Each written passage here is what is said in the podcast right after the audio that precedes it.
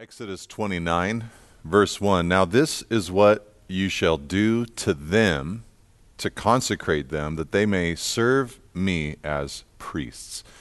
Now, here in the second half of the book of Exodus, I'll remind you we are listening in on God giving directions to Moses on the construction of the tabernacle, which they have yet to build. Now, in chapter 28, God explain to Moses what the garments of the high priest should look like, as well as the garments of the priests. And of course, the original high priest would be Aaron. Um, but then in chapter 29, which we're going to look at today, God is going to describe just what we read there in verse 1 the consecration of all the priests in general, but of the high priest in particular. Now, just framing out this chapter, there's a couple things I want you to have in your mind. First of all, Jesus, we know, is our ultimate high priest. Uh, he's the one who came and fulfilled the sacrificial system for us. He is currently, right now, living to make intercession for us, interceding for us before the Father, presenting our righteousness continually before the Father.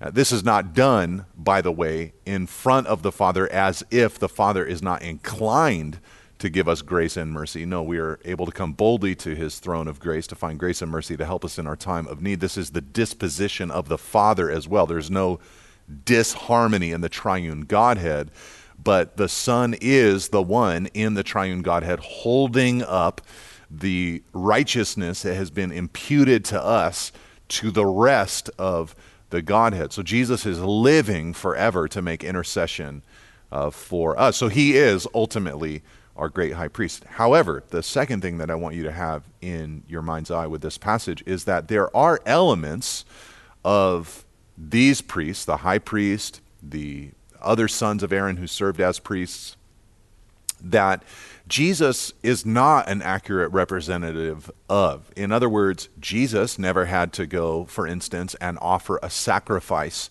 for his own sins like these priests had to do. Jesus did not need to be uh, sanctified by blood and sort of have his body commissioned to God. He is God. He would do the will of the Father. So the shortcomings of these men, Jesus is not pictured in those. In a sense, as we approach this passage, and I hope I explained this well to you when we looked at the clothing of the priests, in a sense, we can see ourselves in these chapters because on this side of the cross, we have what is called the priesthood of all believers. The New Testament teaching us that we are a kingdom of priests before God. So when you're looking into these representative priests for the people of Israel, you're seeing what God wanted everybody to be able to be. And now, on this side of the cross of Jesus, that's exactly what we can be. We don't have a literal tabernacle to go in or temple to go in to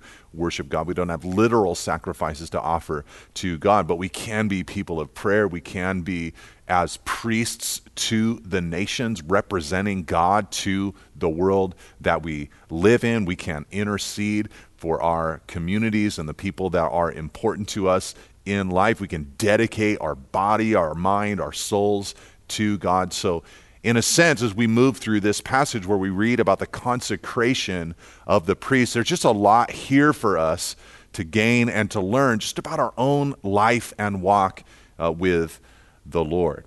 And so, the first thing we see there in verse 1 is that they were to be consecrated to serve the Lord as priests. Now, he's going to describe the consecration ceremony throughout the rest of this chapter. they will actually do this consecrating once we get to Leviticus chapter 8. But here is just the description, roughly, of what the consecration ceremony will uh, look like. It's going to be a ceremony that lasts for seven days. It's a really big deal. And a huge part of this is the installation of the main priest, the high priest, who would serve Israel uh, in a special capacity, especially on that Day of Atonement each year. So, the ordination of these priests, again, that they may as God says in verse 1, serve me as priests. So the idea is yes, they would be ministering to the nation, but they're there for God. They're there to serve the Lord, they're there to serve Him. But consecration, of course, speaks of the seriousness of this life. And we have to remind ourselves that the Christian life is it, it is no joke. We we are to live as a consecrated people. In our Sunday teachings right now, we're going through the book of First Peter, and just this last week we looked at First Peter chapter 1, verse 13 through 16, and in those verses we're called to a life of holiness. We're to be holy like God. We're to be consecrated, set apart unto the Lord. So, can you see yourself in that way? Can you see yourself as a messenger of God, set apart by God for God's purposes here on earth? Now, he goes on in the rest of verse 1 and following to, begin to describe this consecration ceremony. He says, Take one bull of the herd and two rams without blemish, and unleavened bread and unleavened cakes mixed with oil, and unleavened wafers smeared with oil. You shall make them of fine wheat flour. You shall put them in one basket and bring them in the basket and bring the, the bull and the two rams. You shall bring Aaron and his sons to the entrance of the tent of meeting and wash them uh, with water. Now, here, all the ingredients that are required, Moses is kind of told now what will be needed to perform this ceremony. You've got a bull, rams, unleavened bread, cakes mixed with oil, unleavened wafers smeared with oil, and they're all to be made of this fine wheat flour. You're to put them in a basket and then bring the bull and the two rams. These are going to be the elements used during the consecration ceremony. But the first thing that they do is listed there in verse 4. They are to be washed in water. Washed in water. Uh, this means, of course, that these men are regular men. They're sinful people. As I've tried to mention with the garments being described in chapter 28, uh, their holiness is something that God has given to them. It's the position, in a sense, that is holy, but they are regular people. They're unclean. So the washing of water, it's meant to symbolize the uh, way that they've, they've got to have their own sin dealt with before they can go and uh, serve the Lord. So this was an initial washing to set them apart for service as opposed to a repeated washing necessary from day to day. We're called to be a righteous people. And in our service of the Lord, we have to remember this. Paul said in 1 Corinthians 6, verse 9, he said, Don't you know that the unrighteous will not inherit the kingdom of God? Don't be deceived. The sexually immoral, idolaters, adulterers, men who practice homosexuality, thieves, greedy, drunkards, revilers, nor swindlers, none of them will inherit the kingdom of God. And such were some of you, Paul said. But you were washed, you were sanctified, you were justified in the name of the Lord Jesus and by the Spirit of God. We're to go through, by the blood of Jesus, that washing experience. But then we're continually to be refreshed in the cleansing flow that God provides. Hebrews 10, verse 22 says that we're to draw near with a true heart in full assurance of the faith, with our hearts sprinkled clean from an evil conscience and our bodies washed with pure water. So we continue to pursue the Lord that He might cleanse us, wash us, change us uh, from within. All right, so these men, before their garments are placed on their bodies, they go and they are washed before God. Then, verse 5, he says, You shall take the garments and put on Aaron the coat and the robe of the ephod and the ephod and the breastpiece, and gird him with skillfully the skillfully woven band of the ephod. And you shall set the turban on his head and put the holy crown on the turban. You shall take the anointing oil and pour it on his head and anoint him. Now, here we have eight steps that are outlined for this consecration ceremony. Step one, they put the coat on Aaron, the base layer. Step two, the robe of the ephod is then worn. Step three, then the ephod. Step four, the breast piece that goes over the chest. Step five, gird him with the skillfully woven band of the ephod. Step six, turban on the head. Step seven, the holy crown or the plate that said holy to the Lord.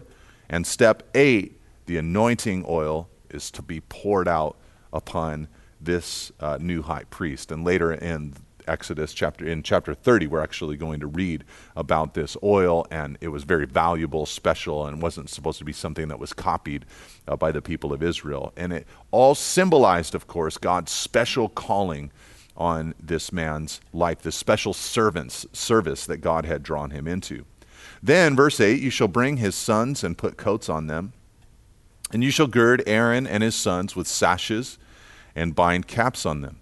And the priesthood shall be theirs by a statute forever. Thus you shall ordain Aaron and his sons. So, this is basically an overview of the consecration uh, ceremony.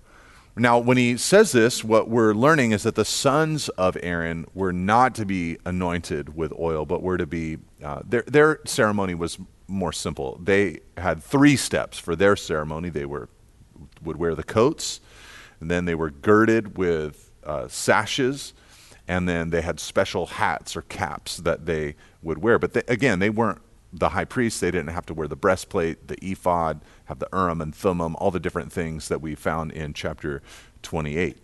Uh, but in verse 9, we see a special designation. It says, And the priesthood shall be theirs by statute forever. Now, this is grace because what this tells us was that they did not keep this, the priesthood in the family because of their performance.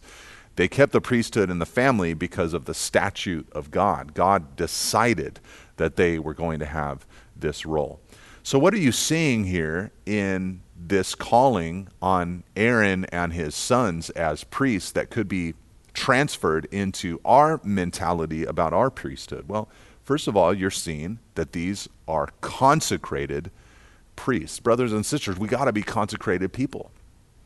You know, we can't just go along with the flow of the world system. We are called to be different. We are called to live holy lives. Our values will be different, our perspectives will be different. We are to be a consecrated people. The word consecrated means to be set apart for a divine purpose.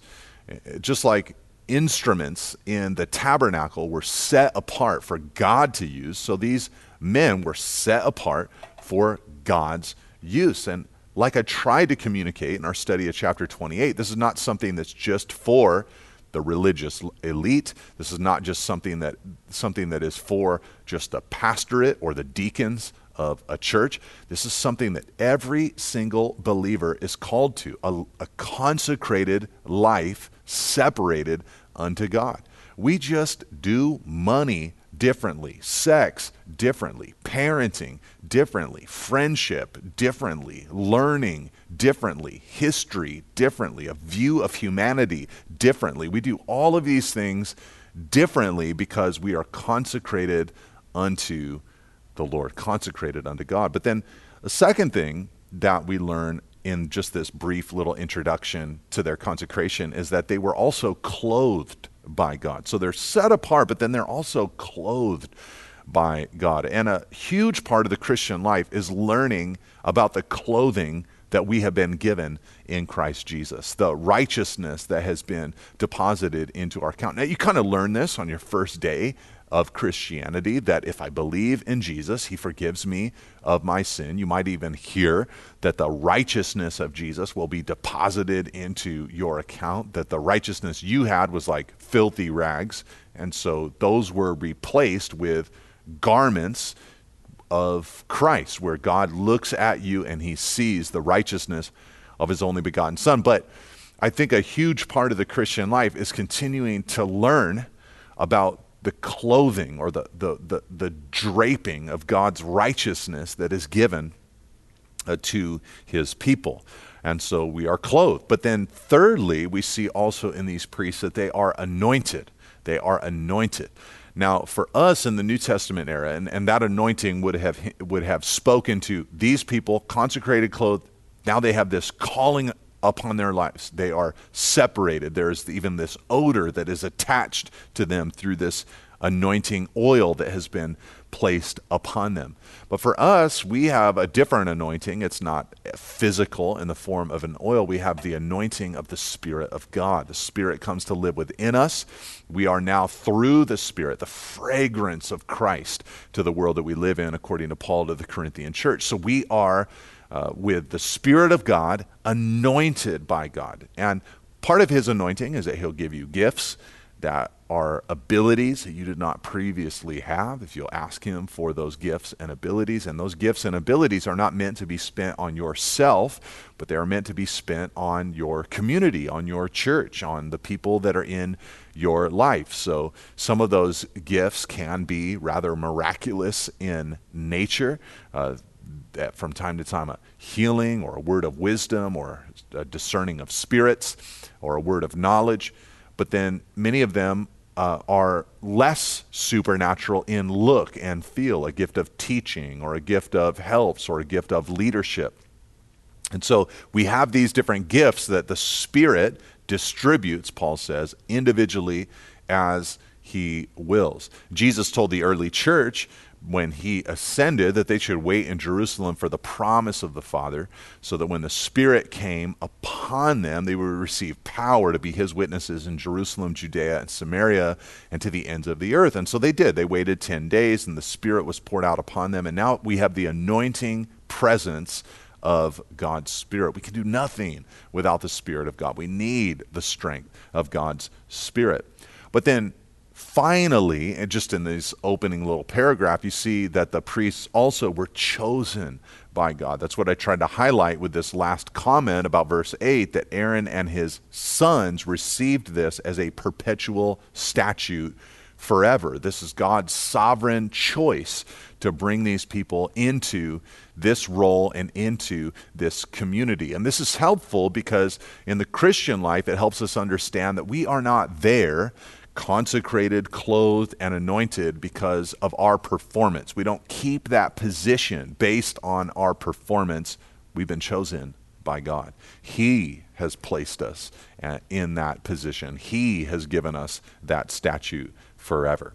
All right, so with that, let's get into more of the specifics of the actual consecration ceremony for the priests, starting with uh, the, the sacrifices, and the first one being the sin offering in uh, verse 10 uh, and following. And the idea is that uh, they're going to offer various animal sacrifices, and each one of them has a different meaning and significance for their consecration.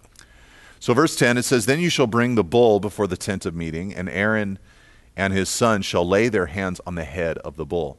Then you shall kill the bull before the Lord at the entrance of the tent of meeting, and shall take part of the blood of the bull and put it on the horns of the altar with your finger. And the rest of the blood you shall pour out on the base of the altar. And you shall take all the fat that covers the entrails, and the long lobe of the liver, and the two kidneys with the fat that is on them, and burn them on the altar. But the flesh of the bull and its skin and its dung you shall burn with fire outside the camp. It is a sin offering. All right, this is this is the bull being sacrificed, and we conclude this little section, verse 14, by uh, God saying to Moses, This is a sin offering. And it begins with these priests who are being consecrated laying their hands on the head of the bull, there in verse 10. This would help them identify with their own need before they served the people. This is so important when it comes to being a priest before God or the priesthood of all believers. Uh, people that are the worst at being representatives of God forget their own personal need for God's grace.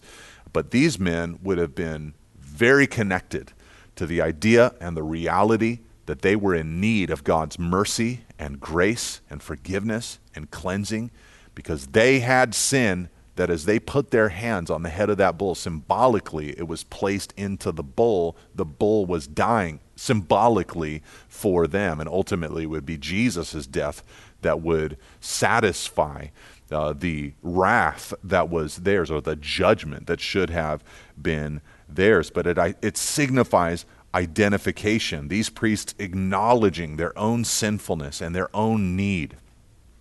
Of blood cleansing. I mentioned the first Peter passage that we were just in together as a church on our Sunday gatherings. And there, Peter said, You must not be conformed to the passions of your former ignorance. And the idea there, I think, is that there's, there's a gracious understanding that I am as all of humanity is.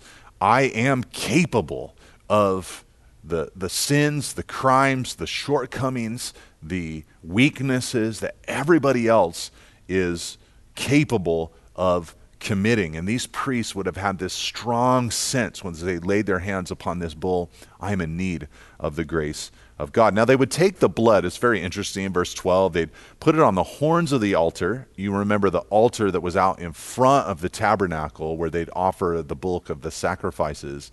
It actually had on the four corners of the altar these horns, and it's difficult to know what these horns were used for, but they'd put the blood on those horns and then also on the base of the altar. So, in a sense, this blood is sanctifying the place of offering, the place of sacrifices. And then they followed these uh, very clear directions or specific directions on what to do with the body parts of the animal. The, verse 13 the fat, the long lobe of the liver, the kidneys, they were to burn them up on the altar. Then they were to take the flesh, the skin, the entrails or the dung, and they were to burn them on the outside of the camp, it says in verse 14. So, in their mind's eye, the choicest elements were burnt on the altar. And uh, many of them, since they had fat in them, would have made the fires rage even more strongly. And then the uh, stuff that was less desirable, they would take outside the camp. They considered it permeated with sin and it would be burnt outside of the camp.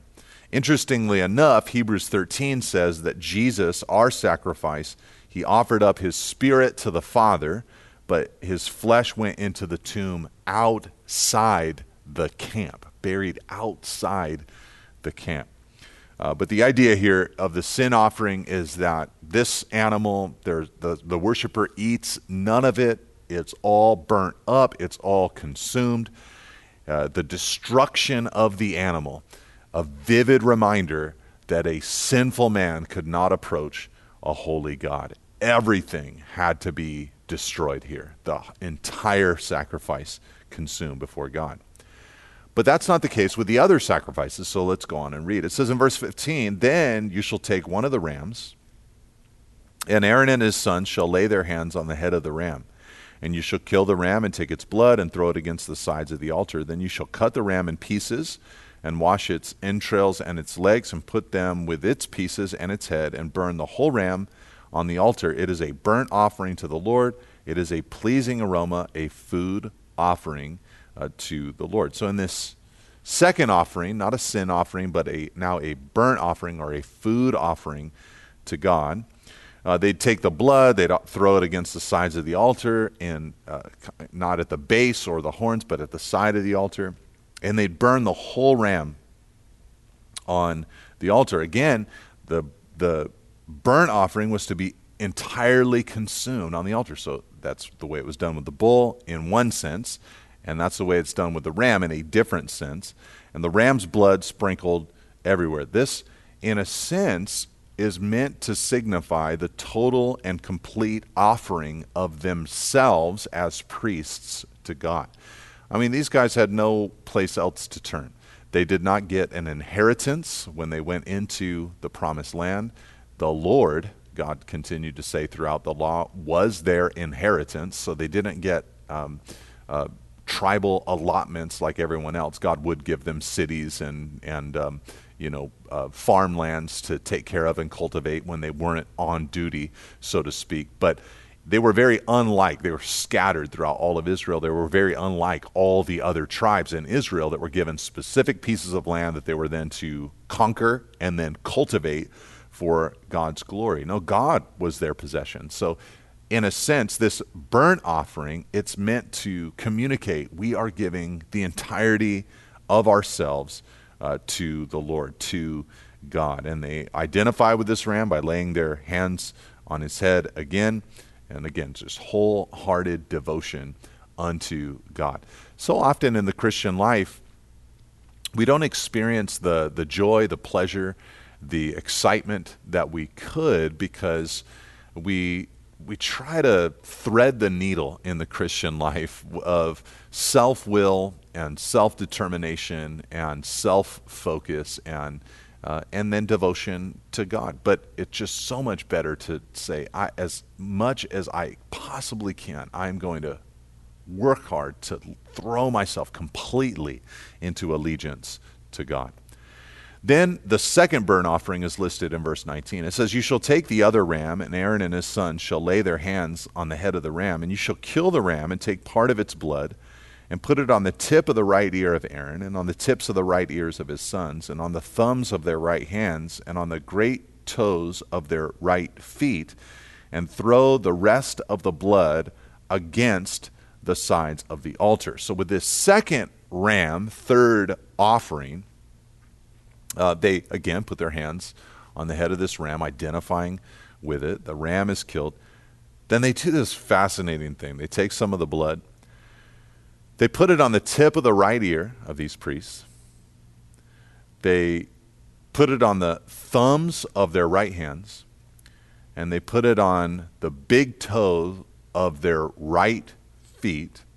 And then once that has happened, they take the rest of the blood and, like with the uh, first burnt offering, the first ram offering, they throw the blood against the sides of the altars.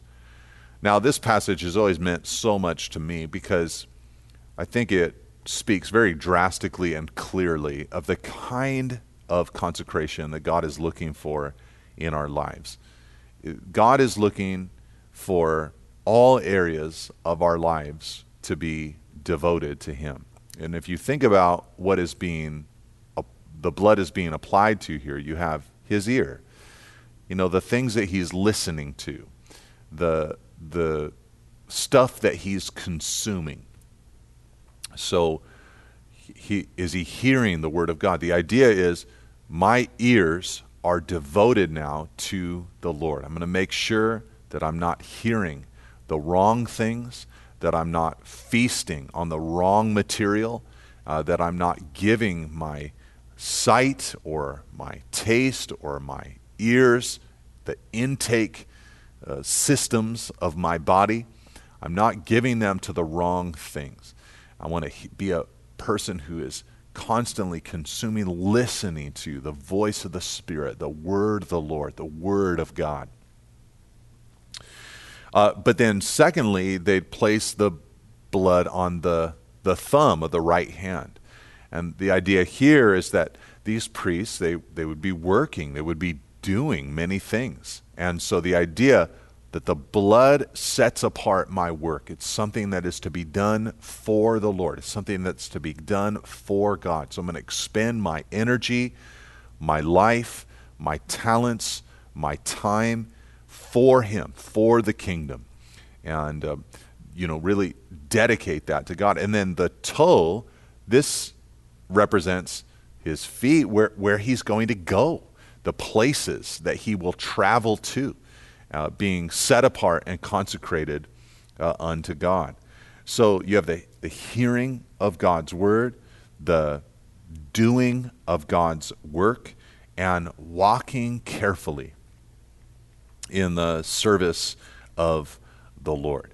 And I, I, just, for myself, have found this to be a, an important picture or an important mentality in my life because I think it's very easy for us to, as Christians, to kind of sequester different parts of life and say, well, you know, this is a part where I'm obedient to the Lord. This is a part where I've got some liberty. This is a part where I'm, you know, I'm kind of still sinning, and I'll just kind of do that for a while, and maybe someday this car- this area will come over into the obedience category. But to think about our, our whole lives, our, our whole bodies, we use these bodies of ours. God has created them. He instituted them. We use our bodies to represent the Lord, to be instruments in His hands. What are my hands doing? Where are my feet taking me? What am I listening to? And what am I consuming? it's always just been a real convicting kind of thought for me and, and helpful to, to realize that there is nothing about me that is not under the jurisdiction of the blood of Jesus Christ. He bought it all, it's all owned by Him. Every body part I have should be utilized in obedience and allegiance to Him. And uh, so th- this communication was given as they are being sanctified or consecrated on that day. What a sobering event for these men to have blood actually applied to their bodies, helping them understand there's a calling on my life. And so just kind of thinking back through your own life, the previous day or week, and asking yourself the question, you know, where, where have my feet taken me that, the, that really blood bought feet should not go? What, what have my hands touched or done that really blood bought hands shouldn't do? Now, what have my ears or eyes consumed or taken in that really blood bought ears or eyes shouldn't be taking in? And receive God's grace for that. And then not only thinking about uh, sins of commission, but omission. You know, where have my feet not been going that they should go? And uh, what have my hands not been doing that they should be doing? What have my ears not been listening to that they should be listening to because they're blood bought and belong to the Lord? They're under His lordship.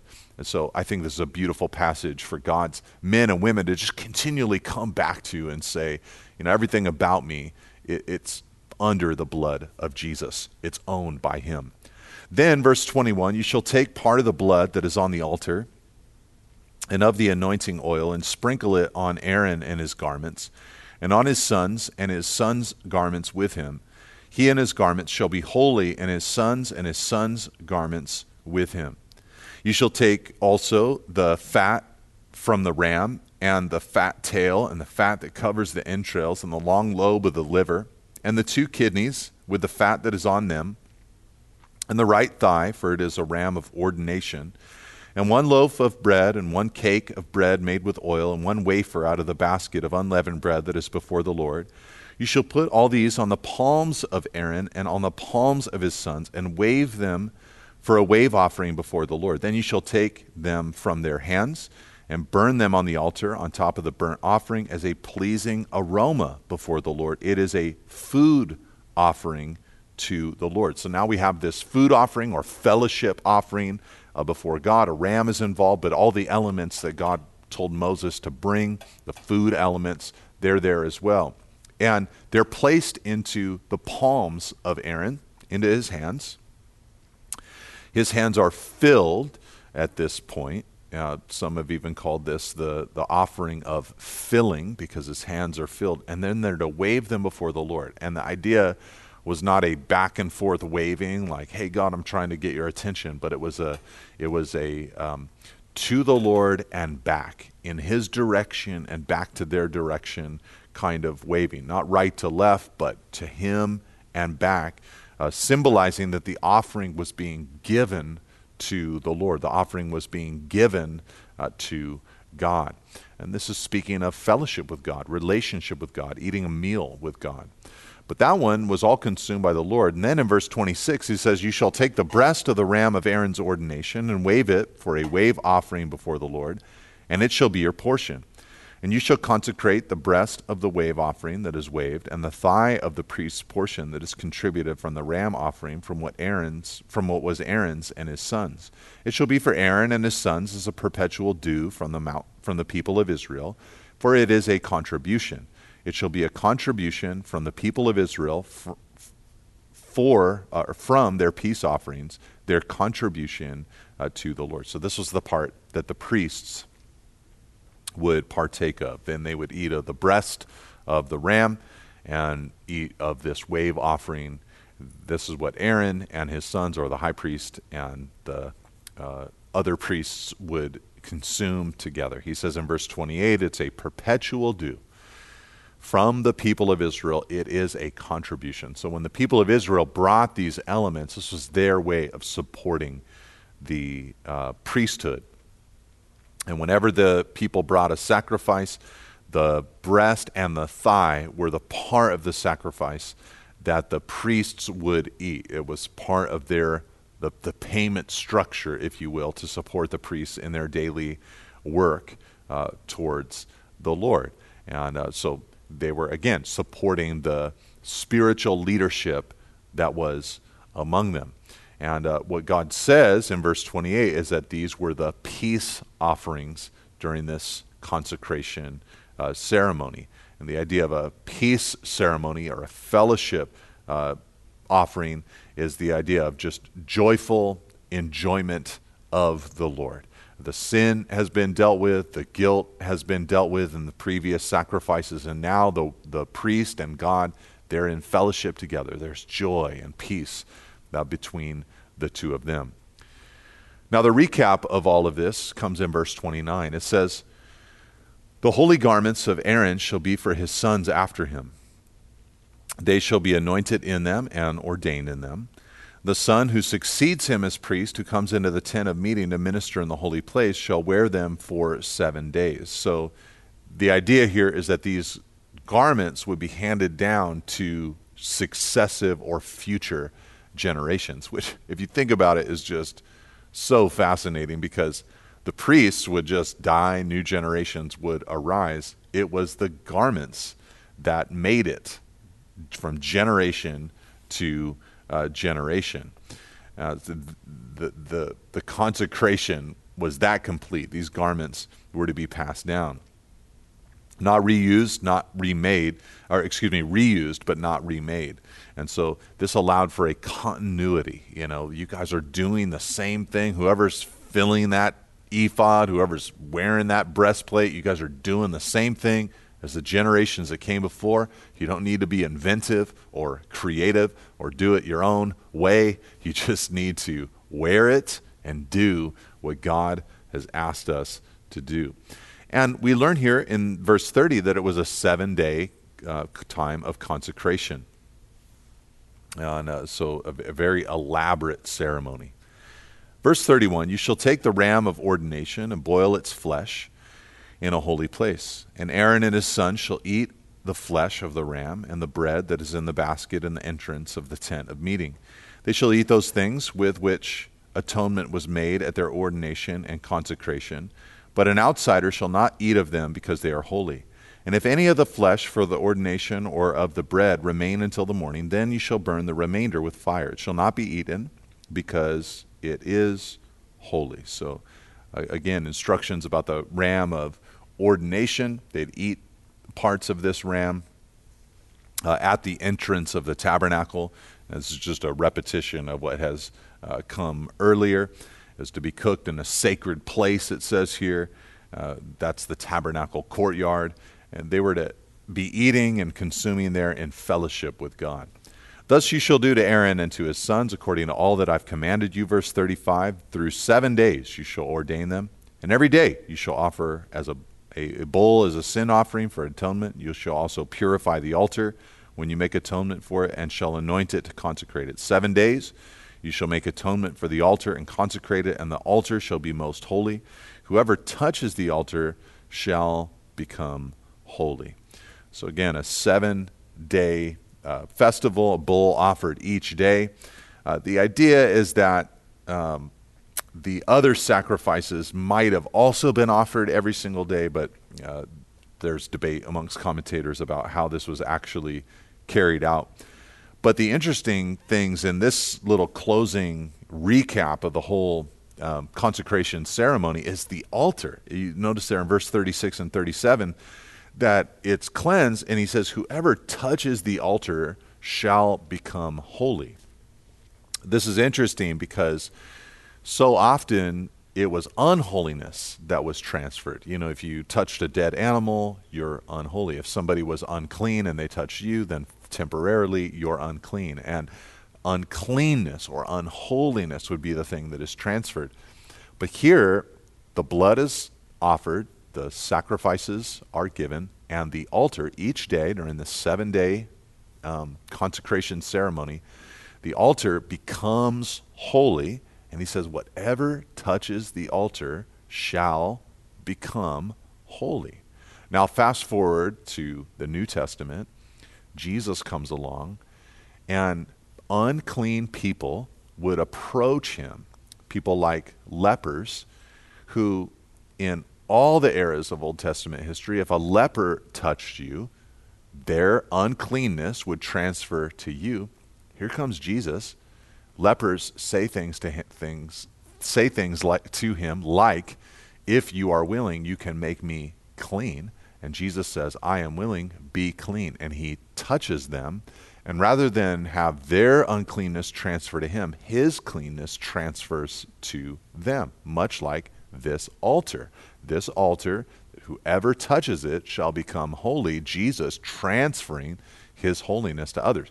It's definitely a foreshadowing of what his cross would produce that righteousness would come through the satisfaction of God by the blood of Jesus, the perfect sacrifice, so that now when we come to the cross, the holiness or the righteousness of Jesus is transferred to us, transferred to our account.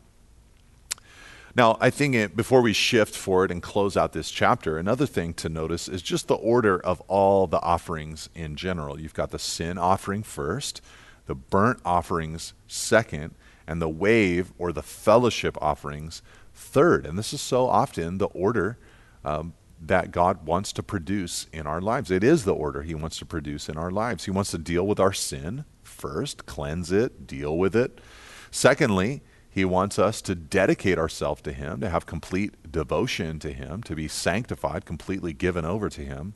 And then, third, He wants there to be just a continual life of abiding in Him, fellowshipping with Him, and enjoying with Him after our sin is dealt with and we've devoted ourselves to Him being the Lord of our lives.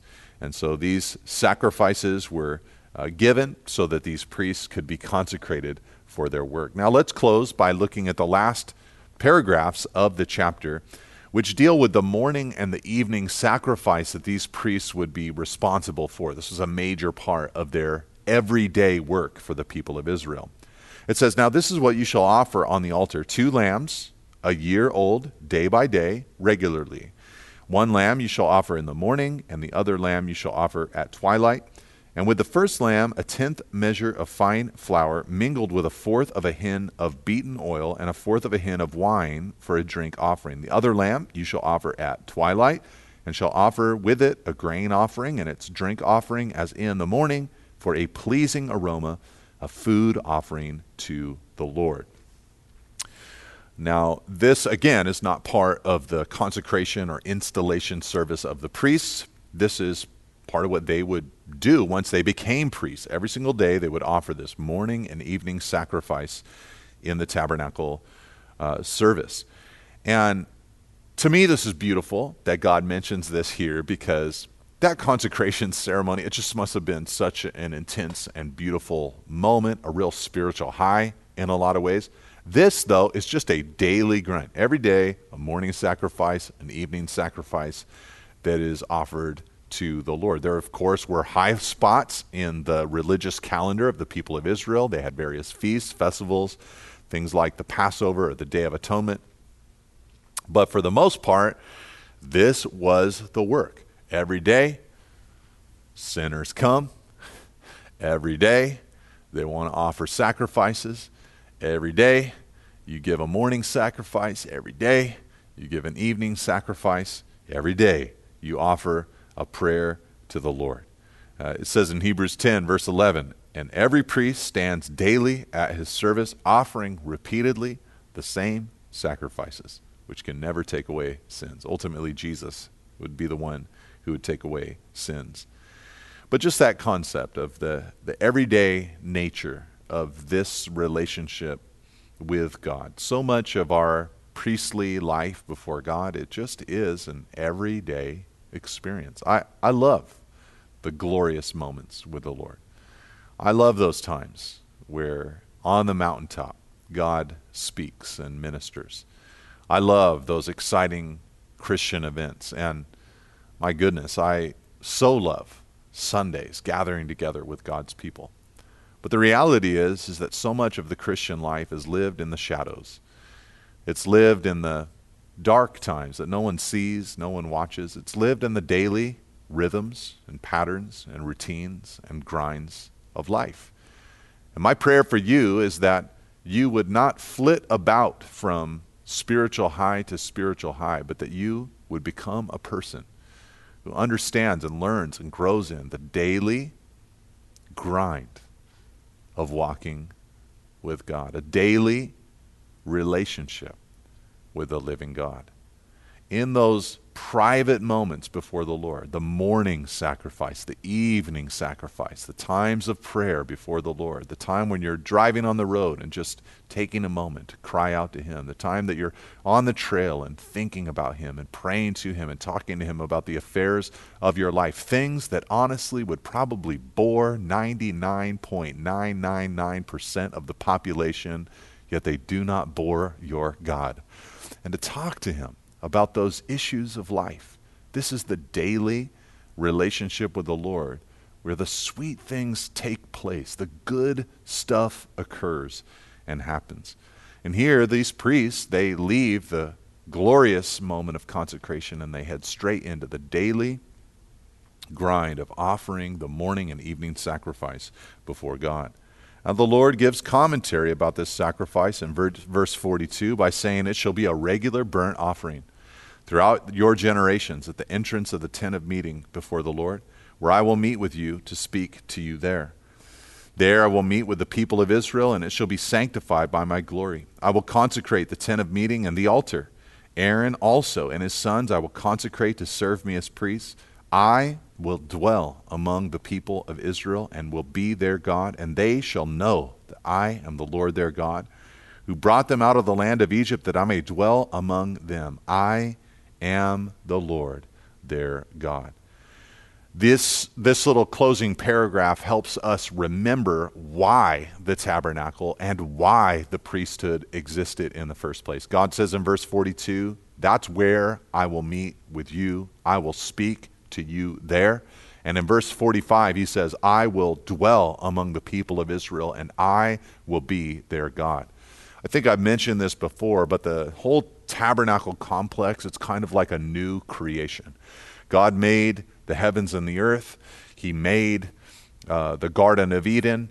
It was meant to be a place where the people He made would fellowship with Him, but their sin banished them from that place. The cherubim were placed at the door to the Garden of Eden so that Adam and Eve could not go back in to that place and eat of the tree of life.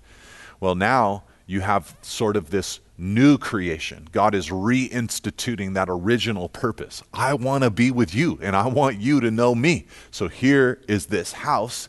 Cherubim are there also on top of the mercy seat. There's this sacrificial system because now sin is involved. So you've got to approach me as a holy God, but I want to dwell with you. It's preparatory, of course, because it helps us know that God would be the kind of God who would send his son to die for the sin of the world. But it also communicates the heart of God. I want to enjoy fellowship with you. I want you to enjoy me. And now, of course, on this side of the cross, we have something even better than the daily morning and evening sacrifice. We have something better than the tabernacle. We ourselves are the temple of the Holy Spirit, the place where God dwells. And so we can have a daily, personal, intimate experience with the living God.